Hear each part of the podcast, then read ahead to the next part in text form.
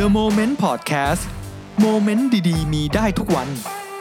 ก็สวัสดีนะครับยินดีต้อนรับเข้าสู่รายการ The Moment Podcast นะครับโมเมนต์ดีๆมีได้ทุกวันนะครับคุณอยู่กับผมยุทธนาอยู่สวัสดิ์นะครับ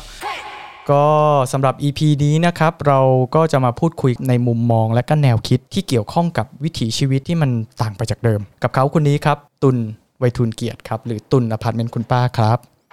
สวัสดีครับคุณยศครับสวัสดีครับตุลสวัสดีครับก็ขอบคุณมากเลยนะครับที่มาร่วมรายการยินดีมากครับ The Moment Podcast นะครับก็ช่วงนี้เป็นไงบ้างฮะสถานการณ์โควิดเริ่มคลี่คลายก็เริ่มคลี่คลายมากขึ้นนะครับก็หลายๆคนก็เริ่มกลับมาทำงานแล้วนะครับใช่ผมเห็นท้องถนนนี่คนออกไปเหมือนกับใช้ชีวิตปกติเลยนะใกล้เคียงกับปกติผมว่าการจราจรก็เริ่มติดขัดแล้วนะตุลกับผมเนี่ยนะครับเป็นเพื่อนกันเรารู้จักกันมา20กว่าปีละผมก็จะเห็นตุลเป็นคนที่ค่อนข้างแอคทีฟทีนี้เรามาพูดกันถึงวิถีชีวิตของตุลก่อนหน้าที่มันจะเกิดโควิดเนี่ยนะครับตุลมีวิถีชีวิตยังไงบ้างก็วิถีชีวิตของผมก็ผมทำงานเป็นศิลปินนะศิลปินในวงอพาร์ตเมนต์คุณป้าแล้วผมก็ทำงานเบื้องหลังทำเพลงประกอบโฆษณาบ้างทำเป็นดีเจตอนกลางคืนนะครับเป็นนักเขียนนักกวีดังนั้นในสัปดาห์หนึ่งผมจะทำงานหลายๆอย่างอย่างละนิดอย่างละหน่อยไม่ได้ใช้เวลาไปกับอะไรอย่างหนึ่งแบบมากที่สุดก็เราจะให้เวลาของดนตรีบ้างเวลาของบทกวีบ้างของดีเจแล้วก็การปาร์ตี้สังสรรค์บ้างอ๋อปาร์ตี้ด้วยชีวิตมันก็จะเป็นรูทีนอย่างนี้มาตลอดเวลากลางคืนนี่จะพบผมได้แถวทองหล่อเอกมัยแถวไหนก็แล้วแต่ที่เรามันมีงานสังสรรค์นะครับส่วนกลางวันก็บางทีก็ทำงานที่บ้านเพราะว่าทำเพลงเบื้องหลังให้กับพวกโฆษณาต่างๆอะไรนะครับแล้วก็ทำเพลงผมอยู่สังกัดสนามหลวงมิวสิกที่ GMM Grammy บางทีก็มีเข้าออฟฟิศบ้างแต่ก็ไม่บ่อยหรอกครับโอเคคือก่อนหน้าไอ้โควิดเนี่ยตุลมีโปรเจกต์อะไรที่มันทำแล้วค้างๆอยู่ไหมแล้วพอโควิดมันเกิดปุ๊บมันชะงักเลยอะไรเงี้ยฮะคือผมมีโปรเจกต์ที่เป็นงานศิลปะอยู่อันนึงนะชื่อ X The Exhibition จัดร่วมกับ Slowmotion ซึ่งตอนนั้นก่อนโควิดพอดีถือว่าโชคดีมากได้จัด Exhibition นั้นไปตอนประมาณเดือนกุมภาพันธ์ครับซึ่งถ้าจัดเลทมาถึงเดือนมีนาคมก็คงไม่ได้ไปก็ไม่รู้จะคนจะมาชมงานผมได้หรือเปล่า ใช่ไหมฮะนั่นก็ถือว่าโชคดีงานนั้นก็จบสำเร็จไปแต่ระหว่างนั้นที่จะช่วงที่มีโควิดนะครับครับแน่นอนก็ผมก็มีเรื่องของเพลงที่มีความคิดริเริ่มที่จำเป็นต้องทำแล้วตอนนั้นเกือบจะไปจองห้องอัดที่สตูดิโอ28แล้วครับนัดกันไว้แล้วก็เกิดเรื่องราวการล็อกดาวน์มาก่อนทีนี้ทุกคนก็เลยบอกว่างั้นพักเรื่องเพลงไปก่อนเพราะว่าการซ้อมดนตรีหรือการเล่นดนตรีที่แคบๆห้องแอร์หลายๆคนช่วงนั้นอาจจะอันตรายก็เลยเบรกไว้ก่อนแล้วคือตอนนี้ก็คือเลื่อนของการทำเพลงออกไปเป็นเดือน8เลยเดือนออกัสเลยที่จะไปเข้าห้องอัดดังนั้นก็มันก็เสียโมเมนตัมไปเหมือนกันนะเรากำลังจะไปวิ่งไปอย่างนี้ปุ๊บแล้วก็โอเคเพื่อสุขภาพของนะทุกคนนะฮะพี่น้องของเราก็ต้องอดทนผมว่ามันก็ตลกดีนะเพราะว่าก็ผมว่าคงไม่มีใครเคยคาดคิดว่าสถานการณ์อย่างนี้มันจะเกิดขึ้นเคยอ่านเจอแต่ในหนังสือว่าเมื่อก่อนมันมีโรคระบาดใช่ไหมโรคแบบกาฬโรคหรือสมัยแบบยุคใช่ไหมยุคไข้หวัดสเปนอะไรต่างๆนั้นเราอ่านในหนังสือประวัติศาสตร์แต่ก็ไม่นึกว่าในชีวิตนี้จะได้มาเจอกับโรคระบาดแบบเนี้ยในชีวิตของเราแล้วมันดันเกิดทั้งโลกมันไม่ใช่เป็นแค่มุมใดมุมหนึ่งของโลกอ่ะแล้วมันเกิดกระทันหันมันเกิดเร็วมากด้วยใช่ไหมจริงๆมันเกิดมาสักพักเราอาจจะไม่ไ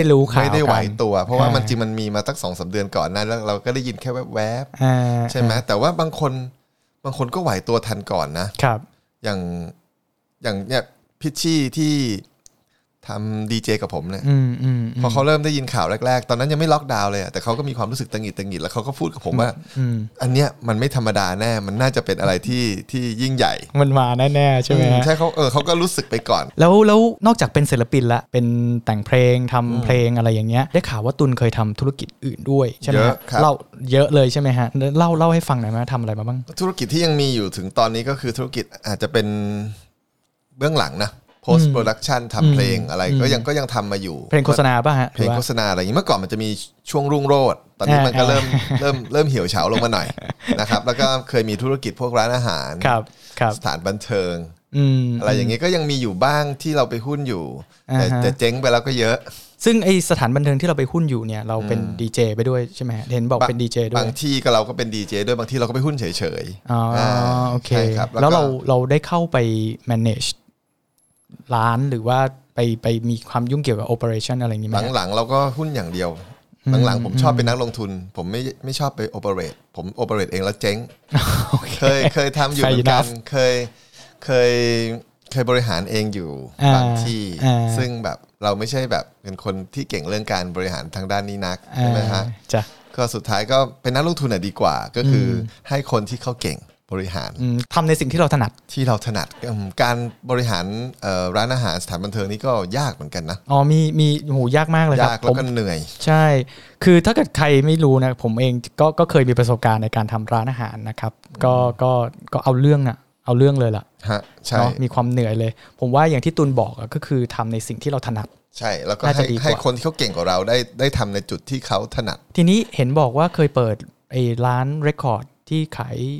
เรคคอร์ดด้วยใช่ไหมฮะเคยครับชื่อควยเรคคอร์ดอยู่ชั้นบนแบดโมเทลครับเปิดอยู่ได้หลายปีมาแล้วมันก็เจ๊งเหมือนกันนะครับเริ่มต้นก็ว่าดีนะเราก็เอาเขาเรียกเอาแผ่นเสียงที่เราชอบมาตอนนั้นมีผมหุ้นกับ DJ Wern แล้วก็คุณใหม่ศิลปินโนเลนโวเลนเป็นศิลปินอิเล็กทรอนิกส์แล้วก็ DJ Pitchy ครับ4คนก็เปิดร้านแผ่นเสียงซึ่งเราจะขายแผ่นเสียงในแบบที่เราชอบครับช่วงแรกๆก็ดีอยู่หลังๆเราก็เริ่มรู้สึกว่าเอ๊ะไอ้ลูกค้าเนี่ยมันตัวเราเองนี่นะ คืออะไรคือแบบว่าแผ่นเสียงเข้าเราซื้อเองใช่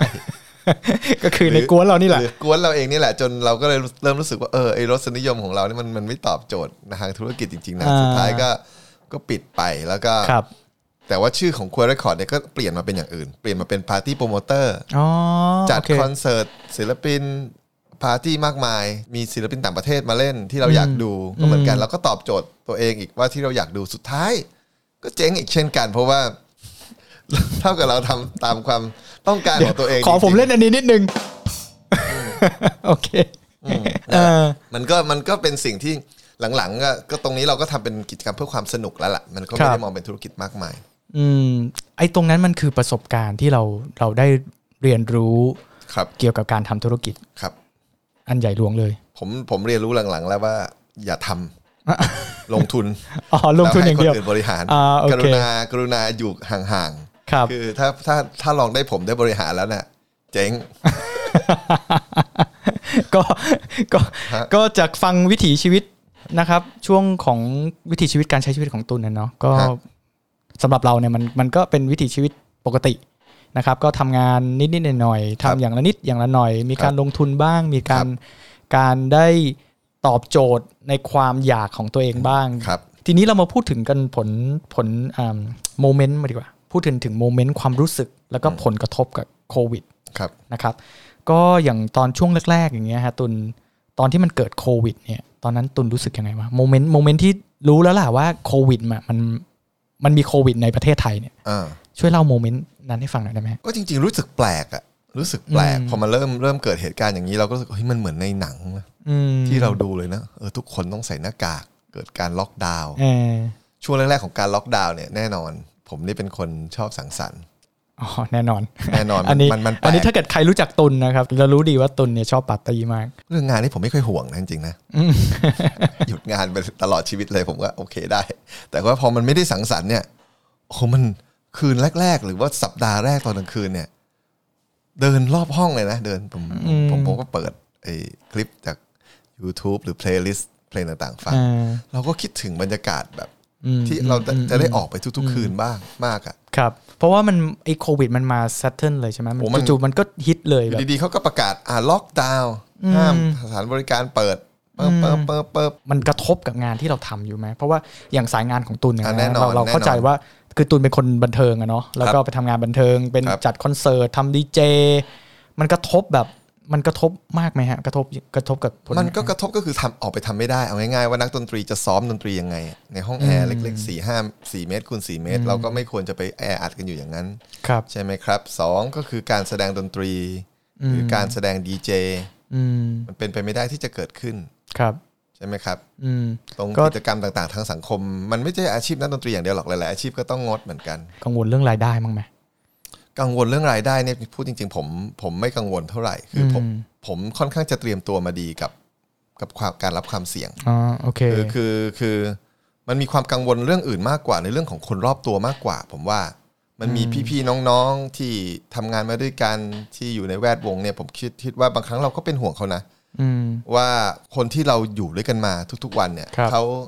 ขาจะทำงานต่อไปยังไงคือหลายๆคนนะเท่าที่ผมติดตามสถานการณ์มาเนี่ยพอโควิดมันฮิตปุ๊บคนที่ไม่มีเงินสะสมเลยไม่มีเงินเก็บเลยเนี่ยก็จะเดือดร้อนแน่นอนอันนี้คนที่ไม่ได้วางแผนรับความเสี่ยงมาคนที่คิดว่าชีวิตจะมีแต่อะไรสวยงามใช่ก็จะเหวอใช่เพราะว่าซึ่งผมก็เป็นหนึ่งในนั้น ซึ่งหลายๆคนในรอบๆตัวผมก็จะเป็นเช่นนั้นเพราะว่าเขายังคิดว่าเขายังมีแรงทำงานได้ใช่แต่ว่าเมื่อวิกฤตอย่างนี้มาต่อให้คุณมีแรงหรือมีมันสมองทำงานได้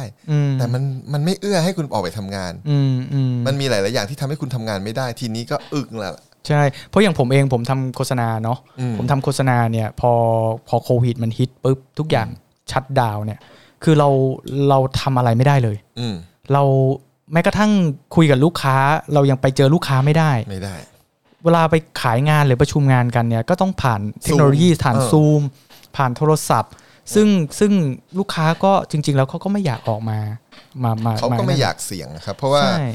บางทีตอนนั้นโควิดเนี่ยสิ่งที่ผมเป็นห่วงเนี่ยหลายๆอย่างมันไม่ใช่ห่วงตัวเองเลยนะตอนนั้นผมไม่กลัวผมเป็นโควิดเพราะผมว่าผมก็แข็งแรงพอประมาณแล้วก็เป็นห่วงคนที่บ้านเพราะว่าเรามีบุปการีคุณพ่อคุณแม่ที่แก่แล้วอันนี้เราก็เป็นห่วงเรื่องการเรื่องงานก็เหมือนกันเราก็เป็นห่วงคนรอบๆข้างเราซึ่งบางคนอาจจะยังไม่ได้มีแผน2หรือแผน B ที่เอาไว้รับความเสี่ยงในชีวิตมากขนาดนั้นอะไรเงี้ยครับคือไอ้ช่วงนั้นที่โควิดมันระบาดหนักๆคือกังวลคือเป็นห่วงเพื่อนฝูงคนรอบข้างที่เขาจะไม่มีรายได้แล้วก็อีกหนึ่งเรื่องก็คือบางทีเรามามองเลยนะว่าถ้าเกิดโควิดกลับมาแล้วเนี่ยของบางอย่างอาจจะกลับมาไม่เหมือนเดิมสมมุติว่าเกิดโควิดมันลากยาวธุรกิจต่างๆที่อยู่กลางคืนมันจะมีสายป่านยาวพอที่จะรักษาธุรกิจนั้นไว้จนรอวันกลับมาเปิดหรือเปล่าสายป่านนี้ก็คือเงินเก็บใช่ไหมก็คือเงินสำรอง cash flow พอถึงวันที่โรคระบาดจบธุรกิจที่เคยมีอยู่ที่อาจจะเป็นแหล่งทำงานของเพื่อนฝูงหรือพี่น้องเราอาจจะไม่อยู่รอให้เราอยู่แล้วก็ได้และพฤติกรรมของคนอาจจะเปลี่ยนไปแล้วก็ได้ใช่ไหมครับพฤติกรรมเปลี่ยนไปอย่างตอนนี้พอหมดเคอร์ฟิวเนี่ยผมก็ไม่เห็นจะเสี้ยนอยากจะออกไปข้างนอกอยู่แล้วเลยตอนนี้กลายเป็นว่าติดอยู่บ้านแล้วมันก็ชินไปแล้วเหมือนกันนะเนี่ยอย่างเมื่อกี้ที่เราคุยกันนะฮะที่ตุลบอกว่าตุลเป็นคนชอบปาร์ตี้นะซึ่งมันเป็นชีวิตจิตใจของตุลเลยแล้วกันมันเป็นตัวตนของตุลแล้วกันนะครับพอไอ้สถานการณ์อย่างนี้มันเกิดขึ้นเนี่ยที่ตุลไม่ได้ออกไปปาร์ตี้เนี่ยไอ้โมเมนต์ความรู้สึกตรงนั้นมันเป็นยังไงในเดือนแรกๆมันรู้สึกเสี้ยนมากแบบเหมือนคนจะลงแดงมันเดินไปรอบห้องมันกระวนกระวายคิดถึงบรรยากาศกลางคืนอยากจะออกไปในที่ที่แบบเบียดกับผู้คน อยากไปสวีทว่างั้นโหมันต้องการมากแต่ว่าทุกอย่างอ่ะมันการเบียดการอัดแน่นเสียงเพลงมันสิ่งเย้ายวนเหลือเกิน ที่เราคิดถึงแต่ว่าพอผ่านไป1เดือนอ่ะมันก็เริ่มปรับตัวได้นะมันก็เริ่มปรับตัวได้กับการที่จะอยู่ที่บ้านฟังเพลงคลิปวิดีโอจากดีเจที่เราชอบทาง YouTube หรืออะไรก็แล้วแต่ดูเพื่อนๆไลฟ์กันเริ่มออกมาทำคลิปไลฟ์เองบ้างอ่านบทกวีถ่ายเป็นวิดีโอแล้วก็แชร์ให้คนฟังบ้างเพราะเราไม่รู้จะทำอะไรแล้วก็เขียนหนังสืออยู่ที่บ้านแล้วก็จะมีหลายๆกิจกรรมฮะที่ทำก็คนก็เริ่มแบบมีการเสวนาออนไลน์ได้ทดลองการจัดเสวนาออนไลน์กับคน 7-8 คนผ่านซูมซึ่งมันก็ตลกดีมันเหมือนเป็นโลกใหม่เลยเนาะซึ่งตอนนี้มันมีพวกแบบ virtual conference virtual concert หรือว่าอะไรอย่างเงี้ยตุลคิดว่าไอ้ทิศทางปาร์ตี้ของคนเนี่ยในอนาคตมันจะเปลี่ยนไปทิศทางนั้นไหมก็ต้องลองดูนะผมว่าอย่างง่ายๆเนี่ยหลังๆเราก็เริ่มเห็นหลายๆเจ้ามาจัด virtual concert เนี่ยอย่าง GMM Grammy ก็กำลังจะเริ่มทำเป็นออนไลน์ festival ครับหรือหลายๆคนหลายๆศิลปินต่างประเทศก็เริ่มมีจัดคอนเสิร์ตจากที่บ้านแล้วก็ให้คนแบบโดเนทค่าบัตรเข้ามาต่อไปถ้าเกิดมันมีกลไกของการเก็บเงินที่มันเจ๋งจริงสมมุติว่าผมจะแสดงคอนเสิร์ตจากที่บ้านผมแล้วให้ทุกคนช่วยกันโดเนท10 บาทเพื่อที่ได้พาสเวิร์ดล็อกอินไปดูที่มันสะดวกก็แน่มันอาจจะเป็นปรากฏการณ์ใหม่ของการเอนเตอร์เทนเมนต์เพราะคนอาจจะเบื่อนักดนตรีที่ไปอยู่บนเวทีใหญ่ๆแล้ว อยากจะเห็นนักดนตรีห้องนอนเขาเป็นยังไงวะห้องน้ำบ้านเขาเป็นยังไง get close เลยนะเป็นไปได้ไหมประชิดตัวแล้วมันก็สามารถจะมี interaction อาทิเช่นพิมพ์เข้ามาขอเพลงแล้วเราก็เห็นอ๋อน้องคนนี้พิมพ์เข้ามาขอเพลงนี้แล้วก็เล่นให้ฟังสดๆเลยมันก็เป็นเสน่ห์อย่างมันเป็นรูปแบบใหม่ดีกว่าเราเทียบกันไม่ได้การที่ดูคอนเสิร์ตจริงๆแล้วมี energy ของผู้คนอยู่รอบๆตัวมันก็เป็นความสนุกในแบบหนึ่งส่วนการได้ดูดนตรีหรือว่าได้ชมไลฟ์สไตล์ของศิลปินจากทางบ้านเขาเราก็จะได้เห็นชีวิตเขาในอีกรูปแบบหนึ่งซึ่งมันก็เป็นไม่ได้มันเทียบกันไม่ได้แต่มันจะมีข้อดีของมันมีเสน่ห์คนละแบบมันมีเสน่ห์คนละแบบใช่ไหมครับแล้วสำหรับผู้ประกอบการบ้างนะผู้ประกอบการสถานบันเทิงอย่างเงี้ยตุลคิดว่าเขาควรจะปรับตัวยังไงเพราะว่าตอนนี้ก็รู้สึกว่าสถานบันเทิงยังไม่มีการเปิดยังไม่ได้อยู่เพราะว่ามันอาจจะเป็นที่ที่เสี่ยงที่สุดเพราะว่าผมว่าคิดว่าเขามองว่าการไปเล่นดนตรีเนี่ยมันไปร้องเพลงใช่ไหมน้ำลายมันคงกระเด็นหรือไม่เขาอาจจะต้องหรือว่าเขาต้องคิดเอาตู้แก้วมาครอบเราไว้เหมือนเด็กอาบอบนวดไหมครอบนักดนตรีเอาไว้ในตู้แก้วนั่นแหละแล้วจะได้แบบมึงแหกปากไปน้ำลายไม่มีทางโดนแขกหรือเขากลัวแขกนั่งเพลินๆแล้วก็แบบสนุกขึ้นมาแล้วแบบให้เธอได้กับเขาแล้วแบบคนไทยเวลามันเมามันจะแหกปากแล้วก็กอดคอแล้วก็เฮ้ยหมดแก้วอะไรเงี้ยผมว่าเขาอาจจะกลัวพฤติกรรมเหล่านี้ซึ่งพวกเราเองเวลาเราเมาเราก็เป็นใช่ไหมดังนั้นผมก็คิดว่าสถานบันเทิงช่วงนี้ก็อาจจะต้องออกนโยบายอะไรบางอย่างมาเพื่อให้ทางภาครัฐเขามั่นใจว่าเข้ามาในเนี้ยจะไม่ให้เกิดเหตุการณ์อย่างนี้ข้อแรกอาจจะแบบมีการกั้นฉากพลาสติกนะกั้นวงดนตรีกับคนดูไม่ให้ต้องแลกน้ำลายกันข้อสองก็เล่นเพลงที่มันไม่ฮิตดิลูกค้าจะได้ไม่ต้องแหกปากร้องตามเอาวงอินดี้ฟังยากๆไปเล่นสร้างงานใหม่ให้กับวงอินดี้ปกติก็จะไม่ค่อยได้เล่นปกติวงที่ได้เล่นจะเป็นวงแต่วงฮิตๆที่แบบทุกคนแหกปากร้องตามอันนี้ก็วงไหนดังก็ไม่ต้องเล่นเดี๋ยวคนจะแหกปากร้องตามหรือเพลงบรรเลงซึ่งเพลงบรรเลงก็อาจจะไม่มีการพ่นน้ำลายออกมาอะไรอย่างนี้ก็อาจจะเป็นอีกวิธีหนึ่งที่แต่มันก็คงได้อีกมูดหนึ่งเนาะมันคงจะได้อีกมูดหนึ่งมันคงจะไม่ได้ความดิบเหมือนเมื่อก่อนแล้วอะถ้าเกิดมันดิบไม่ได้มันต้องควรจะรีแลกซ์ผมว่าไอ้การแหกปากร้องเพลงกอดคอกันเอามือล้วงไปกินน้ำแข็งไอ้เติมโซดาน้ำให้กูหน่อยหลอกเนี่ยคงลำบากโอเคเห็นไหมว่าตอนเนี้ยเวลาผมมีเพื่อนๆที่เขาไม่มีลูกแล้วอะแล้วลูกเล่นเกมผมก็บอกเลยปล่อยเข้าไปเขาเรียกว่า e-sport ลูกคุณกำลังเล่นกีฬาอยู่นะ